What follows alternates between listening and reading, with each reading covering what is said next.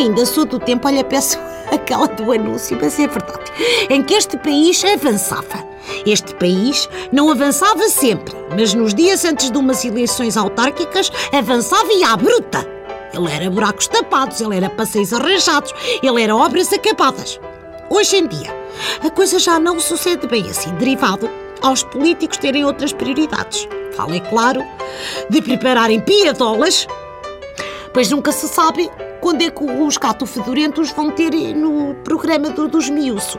Caso miúço muito grande. Bom, é tramado porque antes o mais complicado que lhes podia acontecer era irem a uma entrevista com a, com a Moraquetes. Agora vão aos gatos. E é bom perceber que, apesar da Manuela ter sido arredada dos nossos ecrãs, a comédia televisiva continua viva.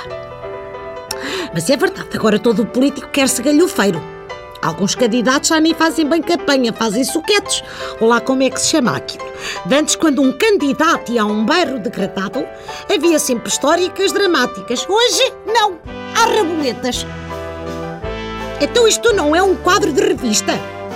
Quer dizer, é o Rui Rio a avaliar os problemas no bairro Fernão de Magalhães e depois disto, lá se foi embora ao som da música de dança no autocarro antigo de dois andares, a que chama de Marlene. Então agora quer o quê? Ai, ganda maluco, ó Rui Rio, ganda maluco, que também sou muito cómico, sou humorista.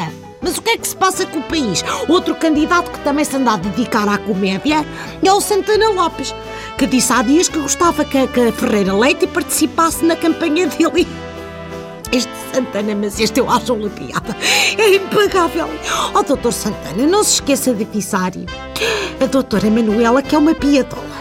Que a senhora ainda lhe aparece mesmo e depois não se queixa. Bom, e agora? Este espaço de reflexão onde eu refilito e é que damos o nome de Rosetti Rifoletti. Fran, fran, frim. A autarca mais idosa do país é Maria Alice Silva, que tem 86 anos e concorre para a junta de freguesia de Bolsa Cova, em Pinhel.